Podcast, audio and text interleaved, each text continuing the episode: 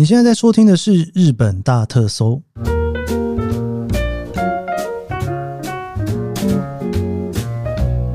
欢迎收听《日本大特搜》，我是 Keith 研究生。今天是二零二四年令和六年的二月二十八号，星期三。这个算是哎有放假吗？应该算是有连假吧。哦，如果稍微前后请一下哈，因为日本是上个礼拜三连休了，这个天皇诞生日，所以有一种。不知道哎、就是过完年回到日本之后，还一直有在放假的一种感觉，好像还蛮挺好的哦。这个节目开始啊，跟大家分享两个我最近还蛮爱吃的东西好了。爽冰，对，这好久没有聊爽冰了哈。那为什么会很久没有聊爽冰呢？应该是因为冬天到了，觉得还蛮冷的，可以不太需要吃冰，是这样吗？哦。你知道爽冰哦，在我大概可能两个月没有聊爽冰的这段过程当中呢，它出了两款冰啊，这两款哦，真的都还蛮好吃的。我先聊第一个好了，第一个呢，就是它有一个比较高级的苹果口味。如果你现在在便利商店还找得到的话哦，我觉得你可以去吃吃看哦。那个苹果口味啊，应该是自从去年我开始吃爽冰到现在，我自己个人觉得最满意的一款。对，因为它的那个味道，我觉得还蛮高级的。如果用那个汤匙哈，把它那个挖一球啊，放在一个高级的盘子上面，跟我讲说那个是米其林一星的餐厅里面的前菜啊，最后的点心吧哈，我可能都不会意外。对，因为真的是我觉得相对算是蛮好吃的，而且你知道后来爽冰又吃了另外一款，这个应该是只有全家吗？我印象中应该是全家啦。因为爽冰它有一些款式是只有跟 Seven Eleven 合作的，但我印象中这一款应该是跟全家合作的哦。这个算是特别浓的香草口味，因为它原本就有香草口味哦，但这一款特别浓的香草口味哦，这个味道我觉得也是蛮高级的。然后这个高级的味道呢，就在那个元宵节的时候，日本啊，因为你不太容易买到台湾的汤圆啦。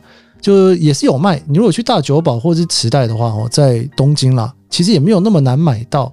但我那一天呢，就想说还是吃个汤圆，但有点懒得跑到大久保去哦，我就在超市买那个白玉，就日本那个白玉呢，就那种小小的喝的，有点像汤圆，又有点像马吉啦哦，那有点像是台湾吃的那种小汤圆左右的大小哦，我就买了那一个汤圆哦，然后煎一煎之后配那个爽冰的浓郁的冰吃，蛮好吃的。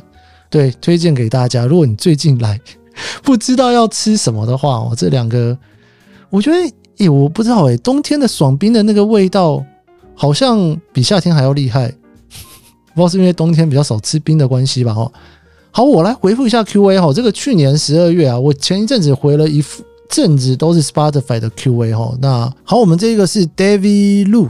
感谢跟爱说出来，这集很棒，喜欢研究生分享心情，很随性，也很触动人心。谢谢研究生丰富我们的生活啊、哦！这个应该是去年感恩节的那一集哈、然后谢谢哦，再来是 Pin C 六二四，谢谢研究生的好节目。从今年四月订机票，决定一打一带十岁不受控的儿子东京八日自由行，就开始追贵节目，就连人在东京也持续收听，让人感到很有安全感。研究生的嗓音很适合晚上收听，超级喜欢支持。谢谢谢谢哇！这个从四月订机票打一打一，诶，带十岁小朋友出国应该也是蛮辛苦的哦。但最起码啦，如果你在东京，他可以爬楼梯，要不然东京哦，我真的是不太建议带还需要推娃娃车的小朋友来东京玩，因为在东京的地下铁呢，你要去刻意找到有电梯，真的不太容易。它可能一个车站就只有一个到两个出口有电梯哦，所以我我真的是非常的。钦佩，好的，恭喜你完成了这个非常重要的壮举哦！真的，诶，我觉得相当不容易。好，再来这个是方迪研究生，真的很认真。研究生的作品真的让人听了 Parks 之后，对日本可以有更深一步的了解与欣赏。节目更新也很快，很快就又有新的作品内容推出，实在很棒。好的，谢谢。然后再来这个是一笑一笑或哀笑。好喜欢这个节目，谢谢研究生的分享，内容丰富有深度，从中增广了见闻。研究生的声音真的很适合晚上收听，听着听着，因此进入梦乡。哎，真的怎么会晚上睡觉听，然后听到睡着，这样是可以的吗？我有点分不出来，这边是有一点点讽刺，还是是真的？哈，好，再来这个是只是个司机，歌声很棒，缓慢追进度中，追到两百零四集，听到研究生的歌声，潜水好久的我忍不住来留言，这水准一定会被版权审查的啦。好啦，我你没看我后来都不太敢随便那个出现出现可能会被版权审查的东西哈。好，再来这个是金呃 Nancy 卢三一二。台湾也有酪蛋白的牛奶了。今天介绍的 A2 牛奶，台湾也有出，在全家就可以买到 A2 贝塔酪蛋白鲜乳。这个是品牌名称吗？应该不是吧？我不太确定哈。好，再来这一个是詹硕恩哈，敢不敢挑战？能请研究生挑战看一集，不要说出我不知道诶、不知道研究生的口头禅是不是我不知道诶、希望不要回答我不知道诶、好啦，这个。本来要讲的就就你都讲了，我就不说了好了。哎，有一点点难哈。你看我刚刚那一个盾牌就差点要说出来哦。好像为什么会有这样的口头禅出现呢？应该也不是节目一开始就出现了，可能有的时候呢，我自己会担心我讲出来，你们大家觉得我太确定。所以如果那一个事情哦，我没有那么的确定的话，我可能就会帮自己打个预防针吧。哦。对，可能因为就是因为这样的原因出来的，所以可能这个听到我不知道诶、这五个字出现的时候，接下来的话大家可以打个八折，因为我也没有那么确定了哦，不知道是不是这样？我觉得有可能是哦，也可能不是。好，我们来看最后一则 Q&A 吧。这个是 Yosko 桑，感谢 Kiss 研究生带来的人生体悟与温暖分享。感恩节特辑研究生替我们带来满满的感恩氛围。周间日本大特搜已经是充满。充实满满的日本资讯和体验，周末还能有这么欢乐与温暖的旅游生活体悟，实在很幸福。忘记上一次是在东南亚还是韩国，也有这一种浑厚的人生感。周末的 Kiss 有机会成为另类的心灵鸡汤台。最近读了一本书，主题是玄奘西方取经的故事，其中有一句话很有感，分享给 Kiss：无色宗教纯分享，愿以所修福慧回师有情。好的，非常感谢你哦，这个。我总觉得哈，因为这是一个在聊旅游的节目啦。旅游这件事情呢，本身我不知道他会有这种感觉。你在一边旅游的路上，你就很容易不自觉的开始去思考人生的事情，不是吗？尤其是如果你在平常生活的过程当中，你每天都会有家人、朋友、公司的同事，各式各样的人聚在一起。如果你刚好一个人旅游出去的时候，是不是正好就是一个静下心来想事情的时候？大概是这样吧。诶、欸，我觉得不是只有我吧？我在听《解锁地球》，他们也是常常让我觉得有鸡汤感哦。我们这应该算是旅行鸡汤吧？好啦，这个周末不聊日本哦，应该会在近期内改版。对，这个稍微再让我卖下关子，快要准备好了。好的，我们今天呢是我们的昭和特辑哦，我们已经不知不觉的慢慢到了一九七零年，昭和四十五年。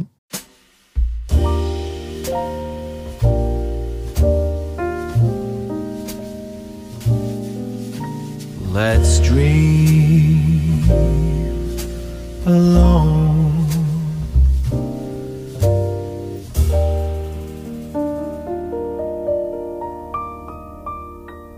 一九七零年，昭和四十五年。如果要谈一件在日本最重要的大事，那当然就是大阪的世界博览会，也就是所谓的万国博览会，简称万博。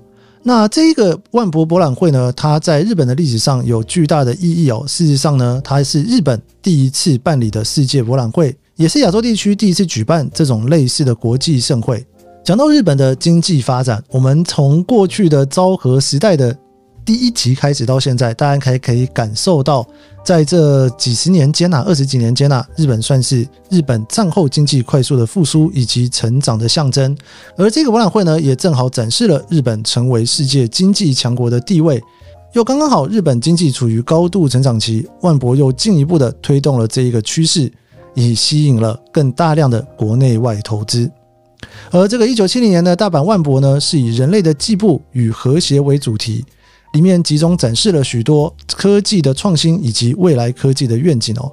那个时候，包括像日本就有手机啦，或者是比较小台的电脑啦，以及各式各样的自动化的技术。而这些在万博里面展示出来的呢，有些人看的可能是日本过去的经济发展，有些人在看的可能是未来二三十年这个世界会变成什么样子。而这个世界博览会的展示呢，也是日本政府拿来提升国际形象以及地位的非常重要的一件事情哦。除了整个展览的活动之外呢，因为大阪它本身啊就是日本非常重要的国际城市。旁边又有京都，所以很多从国外特地来日本看展览的人呢，除了看到了这些科技之外，事实上也走到了京都，去感受日本非常底蕴深厚的文化内涵。而在这一次准备万博当中呢，大阪的周边地区也进行了大规模的城市建设跟基础建设，都跟还有交通系统的升级，让日本整个国内也有一种欣欣向荣的感觉。而这一次最后呢，一共有来。而这一次最后呢，一共有来自超过一百一十个国家的地区来参加了一九七零年的大阪万博，这包括了很多就是在当时非常重要的先进国家，还有亚洲、非洲、欧洲、美洲、大洋洲各个国家都来到了这边参加。而这各行各业，除了所谓的大家心目中现在的高科技之外，在当时非常重要的电子产业、汽车产业、化学产业、能源跟机械制造。这些都是利用万博这个平台跟全世界展示日本技术的好地方，而这总共最后有六千四百万人次的参加者哦，这个数字呢远远超过了当时的预期啊，也反映了全球对于科技进步和文化交流的高度兴趣。今天你在听这一集的当下，距离下一次的大阪万博啊还有四百一十天哦，明年的大阪万博的二零二五，不知道是不是很多人也都会非常期待又兴奋要来参加呢？既然都聊到了这个经济成长期啊，我也想要来跟大家一起来聊聊过去这十年间啊，日本的物价有什么样子的变化哦。其实，在一开始在聊昭和的初年啊，从昭和二十年开始聊的时候呢，一直到昭和三十年左右，每年我都有跟大家分享物价的调涨哦。而事实上呢，这个物价的调涨啊，在过去一开始二次世界大战之后，每年都调涨非常高的幅度。但是到了昭和三十几年之后呢，我就已经慢慢的比较没有报这个数字哦。我觉得现在算是一个蛮好的机会哈，来回顾一下这十年间呐，到底这个经济成长到什么样子的程度哈。我们来看哈，这个在昭和四十五年的时候呢。大学应届毕业生的第一份薪水已经来到了三万七千三百元哦，这个在跟十年前的昭和三十五年比啊，当时只有一万三千三百二十七元，其实这涨幅已经增加了这个算是多少？有二点五倍吧哦。再来是拉面哈，在昭和四十五年的拉面啊，一碗是一百五十元哦，十年前昭和三十五年的时候，拉面一碗只要四十五块钱，只要三分之一左右的价格就可以买到。而当时的啤酒一瓶呢是一百二十五元，今年的啤酒呢是一百四十元，这个几乎没有什么涨价哦。豆腐呢则是从十五块钱涨到了三十五块钱，诶，这好像也还好哦，好像真的涨价没有什么太多涨幅的，只剩下酒了耶。那我们来看一下这个清酒一点八公升吧。清酒一点八公升呢，在十年前呢是八百五十元，而清酒一点八公升呢，在这一年还是八百五十元，几乎是没有涨价，就是没有涨啊。电影从十年前的首映的一张票是两百元，现在已经到了七百块钱。电影倒是涨得还蛮凶的哈。国铁的起跳价也从十块钱涨到了三十块钱。都营的巴士区间从十五块涨到了三十块。所以大概可以感受一下，在这十年之间的经济成长呢，薪水大概涨了二点五倍以上哈。然后呢，在很多的民生必需品，大概也都涨了两倍到三倍哦，就是全部都一起涨。有趣的事情是，酒没有再涨，所以诶，这个大概可以充分反映出，这个酒从贵的东西变成便宜的东西，大概就是这样来的吧。娱乐方面也都涨了价哈，这看电影啦，还有就是这个坐巴士哦，坐电车，其实这个价格也都跟着你的薪水一起涨上去了哈。这十年间的这种涨价，不知道当时的人是什么样子的感觉哦。今年除了大阪万博之外呢，还有一个非常有趣的政策哦，就是在一九七零年昭和四十五年，东京第一次开始进行它的步行者天国。而这个步行者天国呢，除了银座之外，也在新宿还有池袋等各个地方实施哦。应该不少人来日本都有去过步行者天国吧？这个所谓的步行者天国呢，通常会是在周末的时候，尤其是礼拜天哈。就是呢，很多人会出来的时候，他把整条街啊就这样子封住，然后车子都不能进来，你所有的人都可以在里面走路哦。那这样子的走路的话呢，像银座，你如果去过的话，其实那条马路并不是很大。如果在平日的话呢，你要过马路，可能你都要稍微等一下。但是在周末，整片哦你全部都可以用走之后呢，你就会看到还会有一些像是推车的那种小小的摊贩啦，哦，卖咖啡的啦，把这些座位摆到路上等等的哈。整个呢，逛起来的感觉就会相当的不一样，也蛮舒服的。总之，这个步行者天国呢，就是他会把一些重要的马路给封起来，让大家可以在上面走路，然后也会有一些街头艺人在那边，就是会有一些简单的表演哦。吃吃喝喝，如果天气好的话还不错哈。我现在看到，哎，这其实也一九七零年到现在已经非常久了，实施了非常久，五十年左右的时间哦，一直都有步行者天国。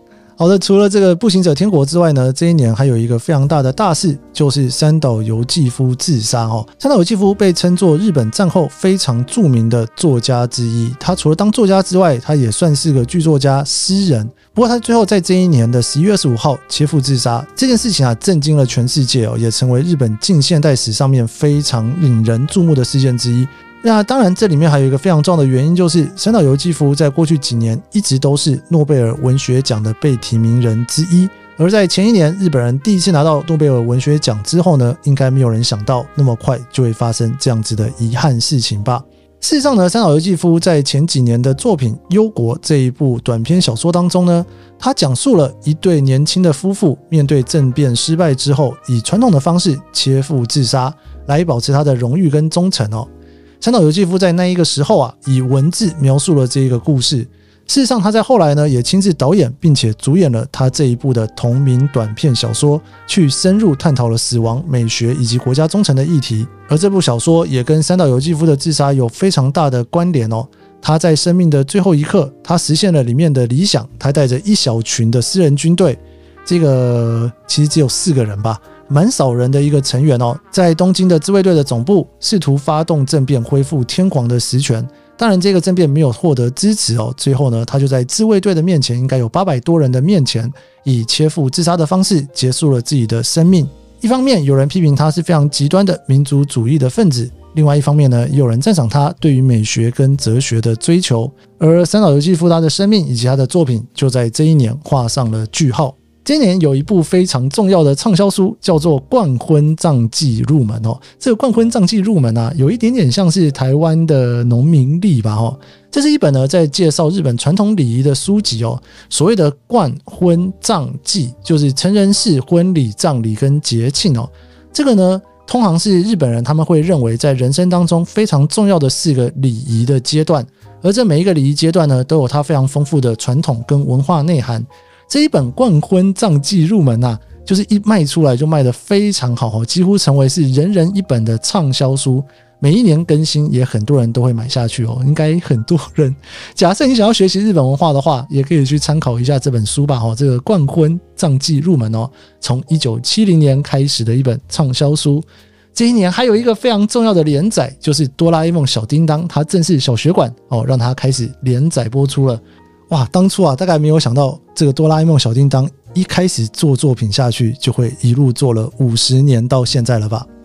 好了，我们这集日本大头就到这边。喜欢这期节目，别忘帮一下五星好评，也追踪我的脸书 IG，我们就下期节目见了，拜拜。